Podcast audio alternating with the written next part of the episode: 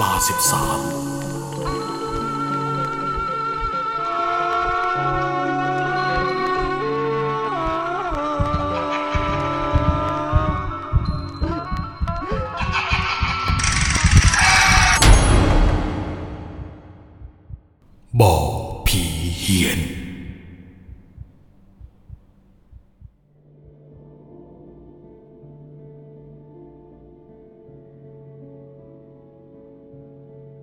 สวัสดีครับผมชื่อปอมมีเรื่องราวเขย่าวขวัญในอดีตของลุง จะมาบอกเล่าให้ทุกคนได้ฟังกัน ลุงของผมแกชื่อหมาย เคยเล่าย้อนอดีตให้ฟังว่า เมื่อครั้งที่ตัวเองยังเป็นวัยรุ่นอยู่นั้น มันเกิดเหตุสุดสลดขึ้นในหมู่บ้านที่อาศัย และนั่นก็คือการนำพาความสยองให้เกิดขึ้นต่อจากนั้น ซึ่งลุงไม้ยังจำแม่นทุกอย่างได้ไม่เคยลืม ก่อนอื่นผมขอเริ่มจากการบรรยายบ้านของแกก่อนว่าเป็นอย่างไร ลุงไม้อาศัยอยู่จังหวัดหนึ่งทางภาคเหนือตอนล่าง ลักษณะเป็นบ้านไม้ยกใต้ถุนสูงตามชนบททั่วไป ใต้ถุนบ้านแกเลี้ยงไก่ชนเอาไว้หลายตัว บ้านแต่ละหลังของคนที่อยู่ที่นี่ จะอยู่ติดติดกัน และห่างออกไปไม่ไกลนักก็จะเป็นป่าช้าเก่า ถัดจากป่าช้าก็คือ ซอยทางเข้าสถานที่เกิดเหตุซึ่งก็คือบ่อน้ำขนาดกว้างบ่อหนึ่ง ความกว้างของตัวบ่อประมาณ 500 เมตรเห็นจะได้ลึก 4-6 เมตร ตามที่ชาวบ้านพูดกันต่อไว้ ซึ่งบริเวณนี้เป็นบ่อน้ำสาธารณะ ทั้งเอาไว้ตักใช้ในยามหน้าแล้งและยังเป็นแหล่งตกปลาของชาวบ้านเราวัยรุ่นที่มักไปรวมตัวกัน บางก็ตกปลาเอาไว้เลี้ยงชีพทำกิน บางก็ตกเอาเพียงสนุก คนเฒ่าคนแก่ในหมู่บ้าน มักห้ามลูกหลานมาให้ไปเล่นที่นั่น เพราะกลัวจะจมน้ำเหมือนเด็กในหมู่บ้านอื่น ซึ่งขนาดเอาเรื่องผีมาขู่ว่าถ้าไปที่นั่นประเดี๋ยวจะต้องถูกผีหักคอแต่อย่างที่โบราณว่าไว้ครับ แต่ยิ่งห้ามเหมือนยิ่งอยู่ พอยังมีลูกเด็กเล็กแดงพากันไปที่นั่นอยู่ดี ลุงไม้บอกว่านอกเหนือจากการกลัวเด็กจมน้ำคงเป็นเพราะผู้มีวิชาอาคม นิยมมาใช้ที่นี่เป็นแหล่งปลดปล่อยของกัน และนั่นแหละครับทำให้ชาวบ้านพากันเรียกที่นี่ว่าบ่อผีบางคนก็เรียกว่าบ่ออาถรรพ์ตามแต่จะถนัด แต่ใครจะไปคิดจริงไหมครับ ว่าคำเตือนเหล่านั้น ต่อมาจะกลายเป็นเรื่องที่เกิดขึ้นจริง ลุงไม้ลูบแขนไปมาเพราะคนลุกชันแล้วเราให้ผมฟังต่ออีกว่า ที่บ่อน้ำแห่งนี้ได้กลายเป็นบ่อผี มีอีกหนึ่งชนวนเหตุหลักคือ มันเป็นเพราะมีคนลวงกันมาฆ่า แล้วโยนทิ้งลงบ่อ แต่แทนที่จะเป็นศัตรูคู่อาฆาตมาทำร้ายกันอย่างที่ควรจะเป็น ดันกลายเป็นคนที่รักมามากกันนี่สิครับ ที่มาเอาชีวิตจนถึงแก่ความตาย โดยเรื่องต่อจากนี้ ผมขอให้ประโยชน์แก่ใคร ที่กำลังคิดกระทำสิ่งไม่ดีเพราะผลที่ตามมา มันไม่ใช่เรื่องยุติธรรมแก่ผู้ที่ถูกกระทำเลย จากที่นี่เคยสงบจู่ๆได้เกิดเหตุสลดขึ้น เพราะมีชายหนุ่มคนหนึ่งในหมู่บ้านก่อเหตุฆ่าแฟนสาว เพราะเขาเห็นว่ามีหนุ่มๆในหมู่บ้าน เข้ามาเจาะแจ๊ะจอแจกับแฟนตัวเองบ่อยเกินไป เรียกว่ามากนาหลายตา จนตัวเขาเป็นกังวล ทั้งที่แฟนสาวไม่เคยเล่นด้วยกับใครที่มาจีบเลยนะครับจึงจะมีคนที่มีฐานะดีกว่าก็ตาม แต่เธอถือว่ามีคนรักเป็นตัวเป็นตนอยู่แล้ว แต่ด้วยใจที่กลัวแฟนจะเผลอไผลไปกับใครสักวัน เขาจึงใช้แผนลวง หลอกล่อให้แฟนสาวเข้ามายังบ่อน้ำแห่งนี้ โดยบอกกับเธอว่า ลืมเบ็ดตกปลาเอาไว้ที่นั่น อย่างไรเสียจะต้องกลับไปเอาภายในวันนี้ นี่ฟ้าก็ใกล้จะมืดแล้วนะพี่ ฉันคงไม่เข้าไปหรอก รีบตามพี่มาเถอะนะ พี่ไม่อยากไปคนเดียว ประเดี๋ยวใครมันเห็น มันจะเอาไปเป็นของตัวมัน พี่คงเสียได้แย่ ถ้าเจอเบ็ดแล้ว เราจะได้รีบออกไปไง สุดท้ายแล้ว เขาก็ลงให้แฟนลงจากรถมาเป็นเพื่อนสำเร็จ พอหลับตาคน เขาก็ได้ทำการจ้วงแทงเข้าที่จุดสำคัญของเธอหลายแผล แต่ก่อนจะขาดใจตาย เขาได้สารภาพเหตุผลที่ตัดสินใจฆ่าเธอว่า คิดว่าสักวันเธอจะต้องทิ้งเขาไปรักกับชายที่มาจีบ ไม่คนใดก็คนหนึ่ง ก่อนที่เขาจะโยนเธอลงไปในบ่อน้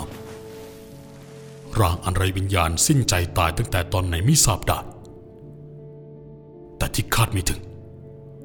ก็คือหลังจากลงมือ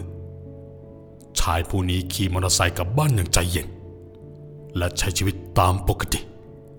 ทำเหมือนไม่มีอะไรเกิดขึ้น จนกระทั่งทางบ้านของเจ้าหล่นออกตามหากันทั้งคืน เพราะเห็นว่าไม่เคยออกจากบ้านไปนานขนาดนี้ แต่พอไปถามความจากเขา เขาก็ดันแต่งเรื่อง บอกกับครอบครัวของแฟนว่า เธอหนีไปกับชายอื่นที่ต่างหมู่บ้าน เห็นคุยกันว่าจะพาไปในเมืองคุณนะครับ ไปตามกันเองเถอะ ผมไม่เกี่ยวข้องกับเธอแล้ว ตอนนั้นไม่มีใครเชื่อที่เขาพูดเลยแม้แต่น้อย เพราะรู้ดีว่า เธอรักมันคงกับเขาเพียงคนเดียว แต่หลังจากนั้นไปเพียงสามวัน ความจริงก็กระจ่างได้มีกลุ่มวัยรุ่นประมาณสี่คนไปตกป่า ต่างก็พากันวิ่งหนีกระเจิงออกจากบ่อน้ำที่ว่า แล้วพากันตะโกนร้องลั่นซอยเลยว่าศพศพมีศพศพมีศพมีศพที่บ่อน้ำไม่นานก็ได้ความว่า วัยรุ่นกลุ่มนี้ได้วางเบ็ดตกปลาอยู่นานหลายชั่วโมง แต่ปลาดันดื้อ ไม่ติดเหยื่อง่ายดายอย่างเช่นทุกครั้ง จึงปูเสือนอนนั่งคุยกันไปเรื่อยระหว่างที่หลอสักพักสังเกตเห็นเบ็ดกระตุก จึงพยายามดึงขึ้นมา แต่ทว่ามันกลับหนักผิดปกตินี่สิ เมื่อทุกคนพยายามจนสุดความสามารถ ก็ถึงกับบางออก เพราะดูคล้ายว่าเป็นสิ่งแปลกปลอมกำลังลอยคอมาทางพวกเขา ร่างอยู่ในสภาพความหนา แล้วพอตำรวจกับเหล่ามูลนิธิมาถึง พวกเขาก็ได้อธิบายให้ฟังว่า ตะขอเบ็ดคงไปเกี่ยวพันเข้ากับฟันของศพ ในขณะเดียวกันครอบครัวของผู้ตายได้เดินทางมาดู ถึงแม้สภาพจะไม่มีเขาเดิม แต่ทางพ่อแม่ยืนยันได้ว่า เป็นลูกสาวที่หายตัวไปจริง หลังพบศพของนวลผ่านไปไม่ถึงอาทิตย์ ตำรวจก็สืบสาวเรื่องราว และรู้ได้ว่าฆาตกรคือใคร ก็เลยเข้าจับกุมทันที เชื่อไหมครับ ว่าเขารู้ว่าตำรวจพบศพแล้ว แต่กลับไม่คิดจะหลบหนีคดีไปไหน แถมยังได้ให้คำสารภาพ ยื่นหลักฐานที่ใช้ก่อเหตุ ซึ่งก็คือมีดเล่มที่ใช้ว่าเขาเก็บไว้ใต้หมอนไม่เคยล้างคราบเลือดออกเลย เขาบอกอีกว่า เข้าไปอยู่ในคุกคงดีกว่าที่บานเพราะสักวัน แฟนคงตามมาเอาชีวิตไปอยู่ด้วย แต่เขาไม่กลัวผีแฟนเขานะเขาบอกอย่างนั้น ที่เขากลัวคือ กลัวตายเสียมากกว่า โดยเรื่องที่ลุงไม้นำมาเล่าให้ฟัง ลุงบอกว่ามันเกี่ยวข้องกับลุงแบบเต็มๆเลยนะครับ เพราะลุงไม้ก็คือหนึ่งในเพื่อนกลุ่มเดียวกันกับชายที่ฆาตกรรมแฟนสาว ซึ่งชายชั่วคนนั้น ผมขอใช้นามสมมุติแล้วกันนะครับว่า เขาชื่อโหด ส่วนแฟนสาวของเขา ชื่อนวลเป็นนามสมมุติเหมือนกันครับ ตลอดเวลาที่เป็นเพื่อนกับไอ้โหดมา ภายนอกค่อนข้างใจดี มีน้ำใจ และรักพวกรักพอง แต่มีข้อเสียก็คือ เป็นคนขี้หึงมากๆ เรียกได้ว่าหึงแม้กระทั่งเพื่อนในกลุ่มที่คุยกันเล่น และถามสารทุกสุขดิบนวลแฟนสาวของตัวเองก็ว่าได้พอหลังที่ลงมือทำเขายังมานั่งดื่มสังสรรค์กับพวกลุงไม้ตามเคยทำให้ไม่มีใครเอะใจเลยสักคน ลุงไม้แกบอกว่า ไม่ขอนิยามว่าเป็นความรัก แต่ต้องใช้คำว่าหลงเพอหากรักย่อมไม่คิดทำเช่นนี้ อหลังจากสอบสวนเสร็จ โหดบอกกับตำรวจ รุงไม้รวมถึงเพื่อนในแก๊งเดียวกันว่า หนึ่งในเหตุผลที่ทำลงไป เพราะไม่ชอบให้เพื่อนในแก๊งทักทายหรือคุยกับนวลกูเคยบอกไปแล้วว่า อยากคุยกับนวลแบบนี้ แต่พวกมึงก็ยังทำโหดได้บอกไว้ว่า รู้ตัวว่าจะต้องโทษประหารแต่ก่อนถูกประหาร ขอเล่าให้ฟัง พร้อมทั้งบอกให้ลุงไม้ช่วยเอาไปเล่าให้พ่อแม่ของนวลฟังให้เจ็บใจเล่นๆว่า วิญญาณของนวลมาหาเขา ในสภาพบาดแผลเต็มตัว ที่สำคัญตอนมา มาในสภาพบวมอืดแล้ว มันนอนข้างๆ พยายามจะบีบคอเขา แต่เผอิญว่าเขา มีตะกุดของดีถึงได้รอด เมื่อลุงไม้ได้ฟังก็ต่อว่าเขาไปยกใหญ่ มีเพื่อนอีกคนเข้าไปชกปากเขาทันที ว่าโหดร้ายสมชื่อ และไม่ควรเกิดมาเป็นคนที่นวลรักด้วยซ้ำไป เองมันอำมหิตข้าไม่เคยคิดเลยว่าเอง จะใจร้าย นวลมันรักเองคนเดียวทำไมต้องไม่ฆ่ามันด้วย ในบรรดาเพื่อนกันไม่มีใครรู้เลยว่า ที่เขาบอกว่าเจอผีของนวลมันคือเรื่องจริงหรือเรื่องแต่ง เพราะเขาอาจสมมติเรื่องนี้ขึ้นมา หวังให้ครอบครัวของนวลเสียใจยิ่งกว่าเก่าก็เป็นได้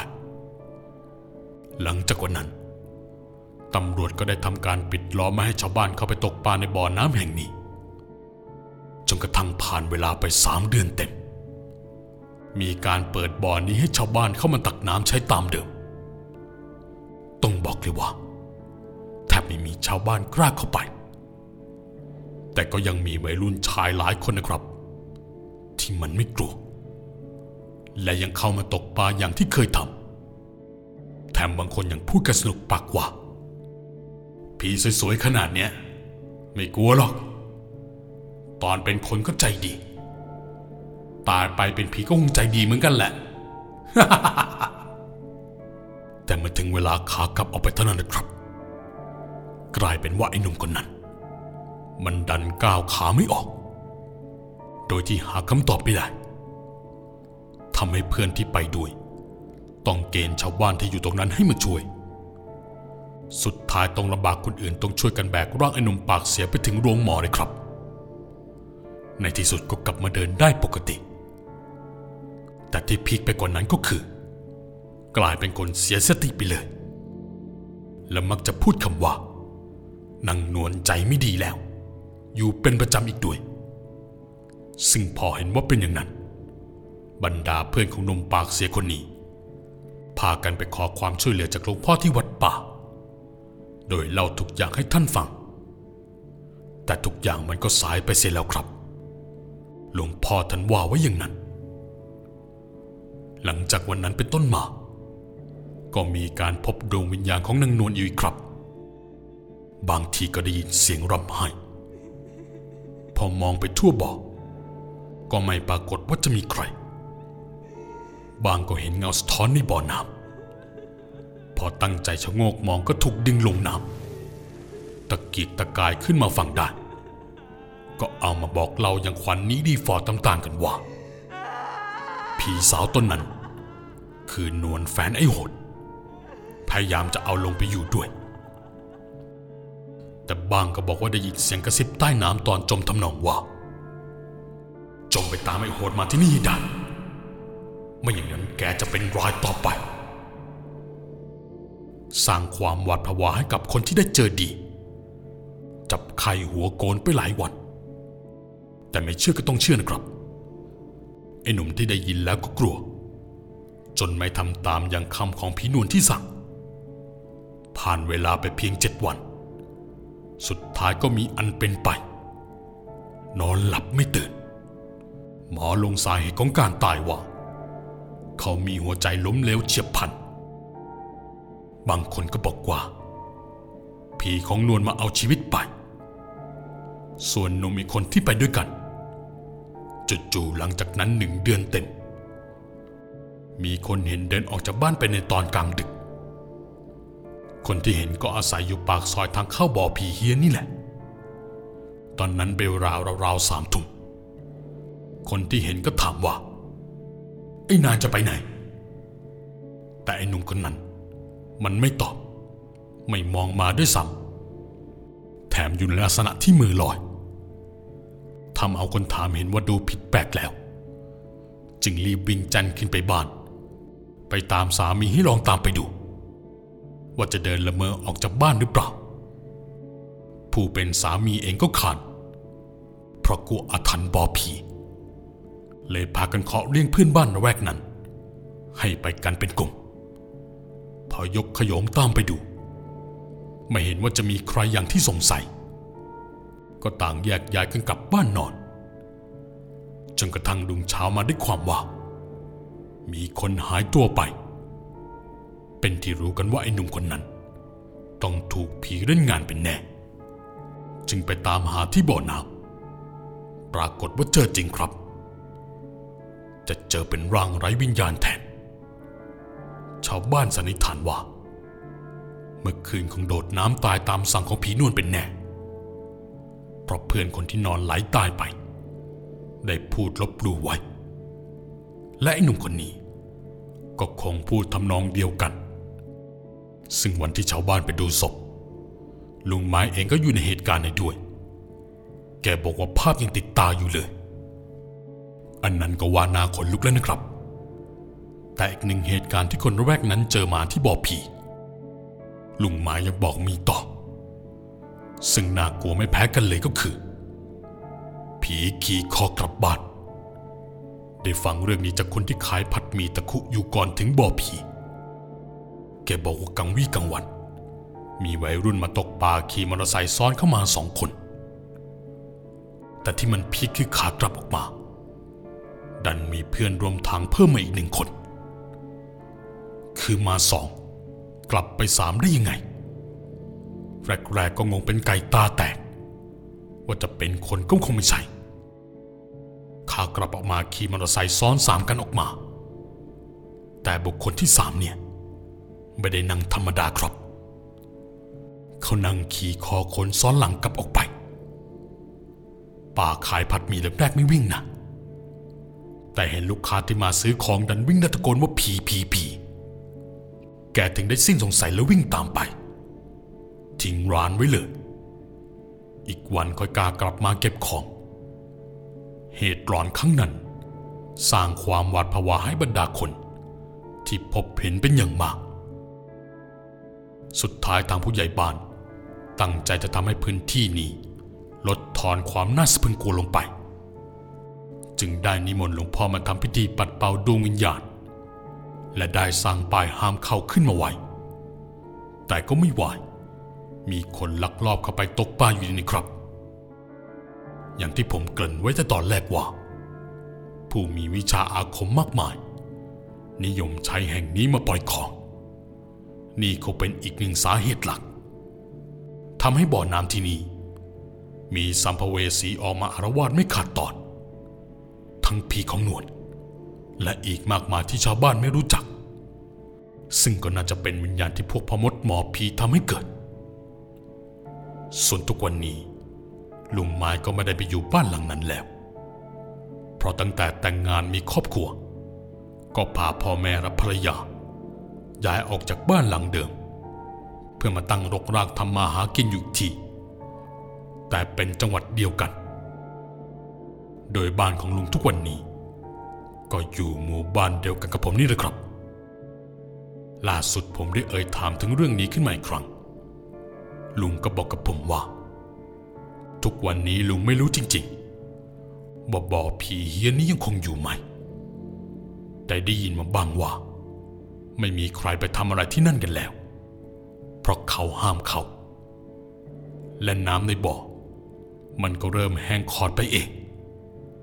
ซึ่งก็ไม่รู้ว่าชัวหรือมั่วนิ่มนะครับ และเรื่องราวทั้งหมด ก็จบลงเพียงเท่านี้